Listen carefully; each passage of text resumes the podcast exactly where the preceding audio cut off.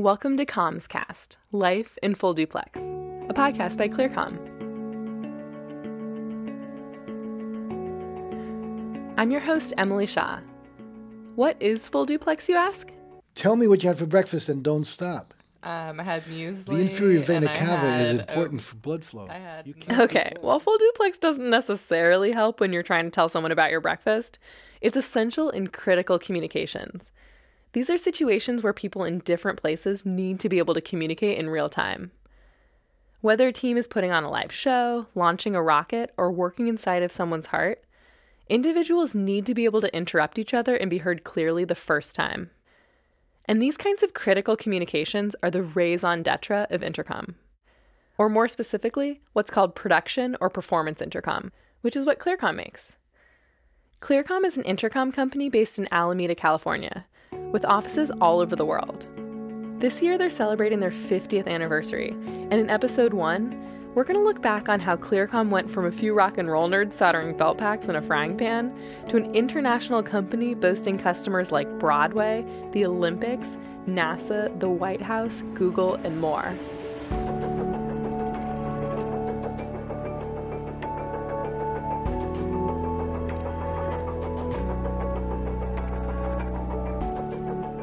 So let's jump in a little imaginary podcast time machine back to the Avalon Ballroom in 1960 San Francisco.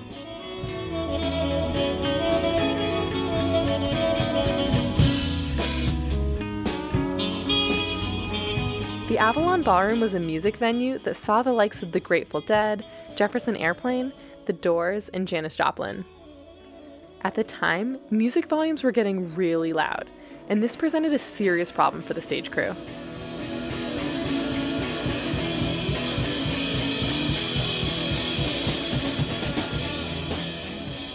All right, one, two, three, four. I'm Ed Fitzgerald. I've been with Clearcom. I think I was born here.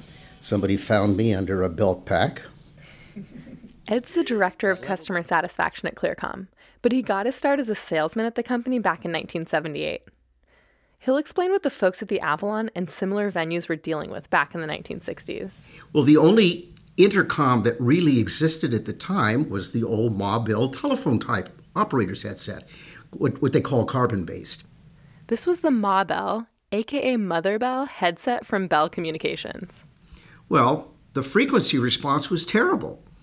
Uh, frequency response would have been something, and you're trying to understand what the person said. Okay, obviously, if you speak distinctly, I mean, uh, telephone operators used it, so it must have worked.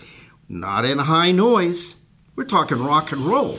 We're talking about levels that were well, put it this way enough to go hard of hearing. People would uh, use hand signals and, you know, what have you. Uh, to try to get some information to the person that was running sound. You know, turn it down, turn it up, my mic's too low, turn my mic up.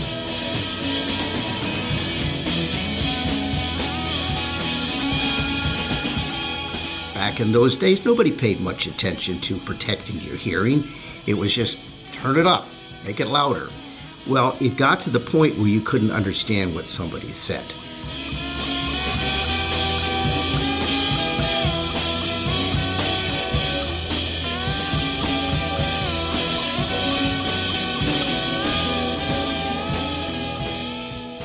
Now might be a good time to introduce two key characters in the story Bob Cohen and Charlie Butten. Both were core members of the music scene in San Francisco. Bob co owned a production company called Family Dog Productions with the father of the Summer of Love, Chet Helms. He was also effectively a co owner of the Avalon Ballroom, where he mixed sound.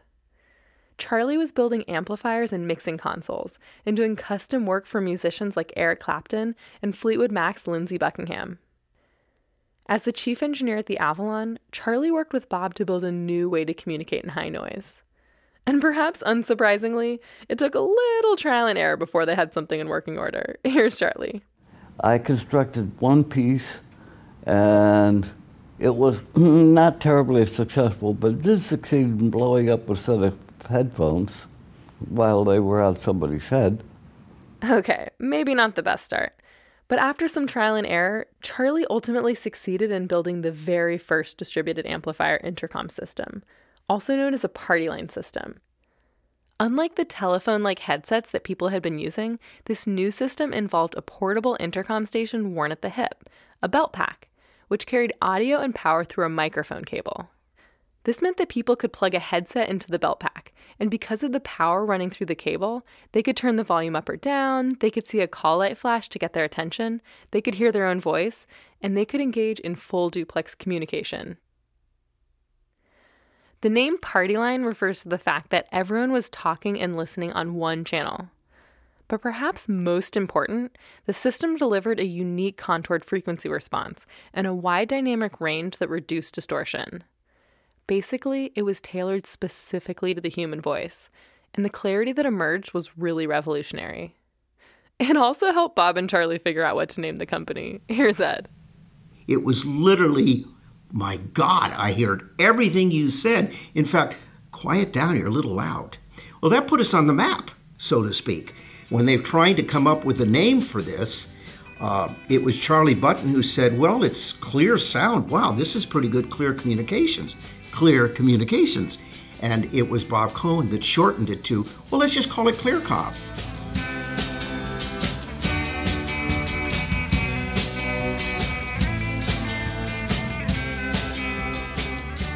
By the way, the production process for the first belt packs was pretty wild. Here's Charlie. Carolyn made the PC boards in the bathroom. This was Carolyn White, one of the early members of the team.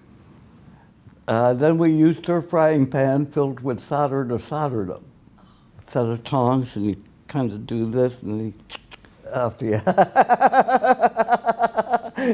all soldered in Carolyn's frying pan. Okay, beyond soldering belt packs in a frying pan and making circuit boards in a bathtub, when they started thinking about protecting their intellectual property, Bob and Charlie also went an unconventional route they mixed together a brown compound and used it to cast the belt packs. But then one day. We had them all cast in this brown thing, and we go, ah, that protects it. And then one day a guy came in from uh, McCune Sound with his briefcase and goes, Ah, Bob, you think your thing is pretty secret? I go, yeah. So Charlie remembers someone coming in from McCune Sound, which is an AV company, and pulling X ray film out of his briefcase. He opened up his briefcase, pulled out this beautiful x ray film, and it showed every part in exquisite detail. and that's when we decided, oh, that's not the way. So we talked about patents for a bit. Okay, casting the belt packs like this wasn't going to work. What about a patent? But what ha- really happened is we realized patents cost a lot of money take a lot of time, and when you get done, what you've got is a license to hire a limousine full of lawyers to defend your patent. And we said, no, we're better off to just keep pushing on the gas pedal and watch the rearview mirror, which is exactly what we did.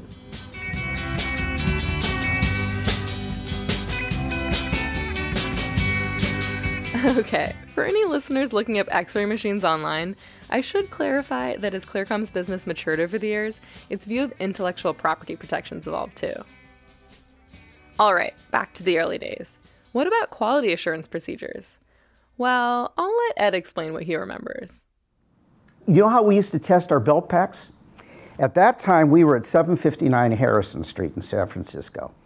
And it struck us wow, these belt packs that we, that we make, they're rugged. Now, here we are in this four story building. Well, they're 25 foot floors. It's an old coffee warehouse. Four floor, that would be, no, no, it's 100 feet. So we used to take the belt packs and go up on the fire escape. Hold on. There's something you should know about this building in particular. Its primary purpose was to hold up billboards, and this meant that it would sway in the wind. And we'd look this way and we look that way, make sure there's no cars coming. Of course, we'd have somebody down there, and we throw them. And then Charlie or whomever would grab them, bring them up, and we would plug them in. Yeah, still works, can take the punishment. These really weren't extreme measures. The fact is, it was not uncommon at all when you strike a show that you would take the belt packs, for instance, from a follow spot up in the top of the facility, and they would just throw them down to the stage. We knew how they would treat them, so we had to make sure that they could take the punishment.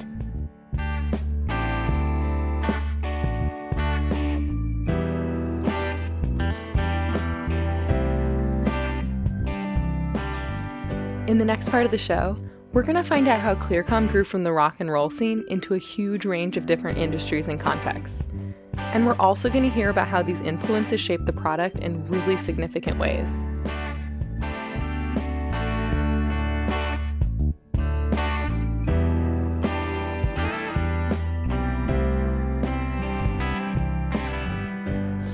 First 10 years or so of the business, that transmission of the business was really done through the bands.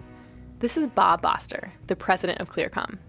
Because the bands all had these systems as part of their touring system. And they toured around and produced local concerts in other places other than the Bay Area using Clearcom systems that they had purchased from Charlie and Bob Cohen. We were in the midst of dealing with kind of a phenomena. People were calling and saying things like, the Grateful Dead were here last night. Where do I get that headset that they were using? The customers, like uh, performing arts facilities uh, and, and any location that does live music, they caught on and they said, wow, there's, a, there's an intercom system out there that we could be using. So the phone was ringing and ringing and ringing, and I had to rather quickly put together if you will, a, a, way or a means of moving that product through the market. And while doing this, we had to learn all of this. This was all new to us. Uh, you want us to book a rock and roll group? No problem, we can do that. You want us to figure out how to sell an intercom through various uh, distributors and or methods? All new.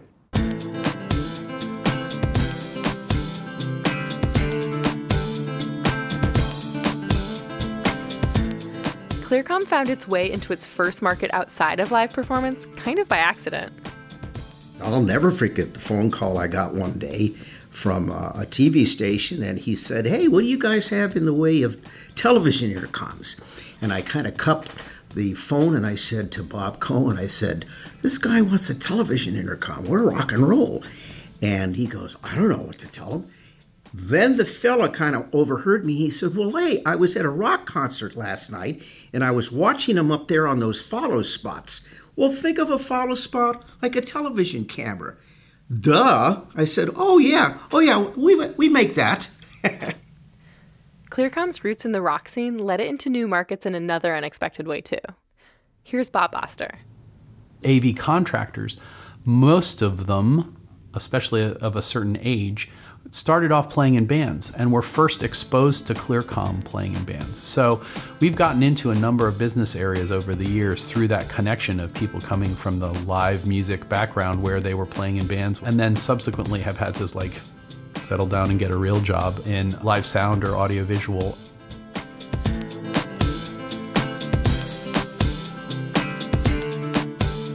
So, audiovisual contractors setting up systems in places like a museum or a hospital operating room would call Clearcom because it was what they were familiar with. And then they would kind of work out a creative solution for this new context over the phone. Ultimately, moving into new industries all over the world and then getting feedback from those customers has helped shape the nature of Clearcom's products in really important ways over time.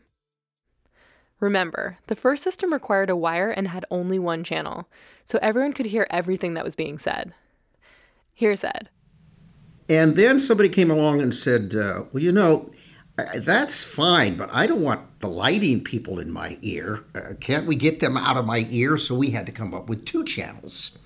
And then eventually somebody said, Well, can't we do something about what happens if we have to page somebody down in a dressing room? So we had to come up with a third channel, then a fourth channel. And eventually we had um, an eight channel intercom system. Well, you know, time marches on. Back in those days, it was all what we call analog. And then somebody said, well, we could do this in digital. And uh, why don't we put everything on a mic cable? Uh, well, it's already on a mic cable. Yeah, but it's one channel per mic cable. And I have gobs of channels. What can I do? Enter digital. And that's when we found ourselves moving into the digital world um, and away from analog, where you could do all kinds of magic things, like have many, many channels on uh, one line.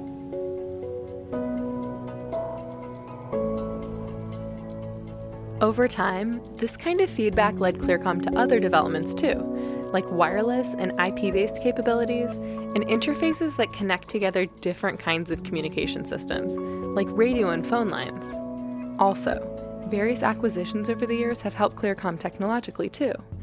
For example, when HM Electronics acquired ClearCom in 2010, ClearCom was able to benefit from HME's strengths in wireless technology and US manufacturing. And that digital system Ed mentioned, it's called HelixNet. It essentially brought the whole party line concept full circle, moving from analog to digital, roughly 40 years after the original invention.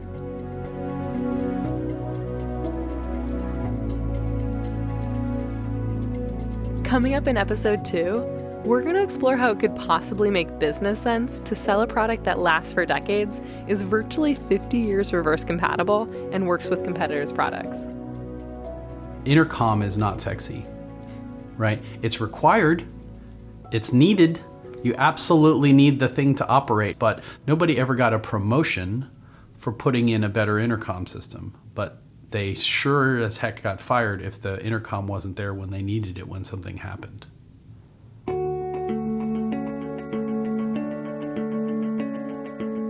Thanks for listening to the first episode of Commscast Life in Full Duplex by Clearcom. Be sure to subscribe wherever you get your podcasts so you don't miss out on episode two.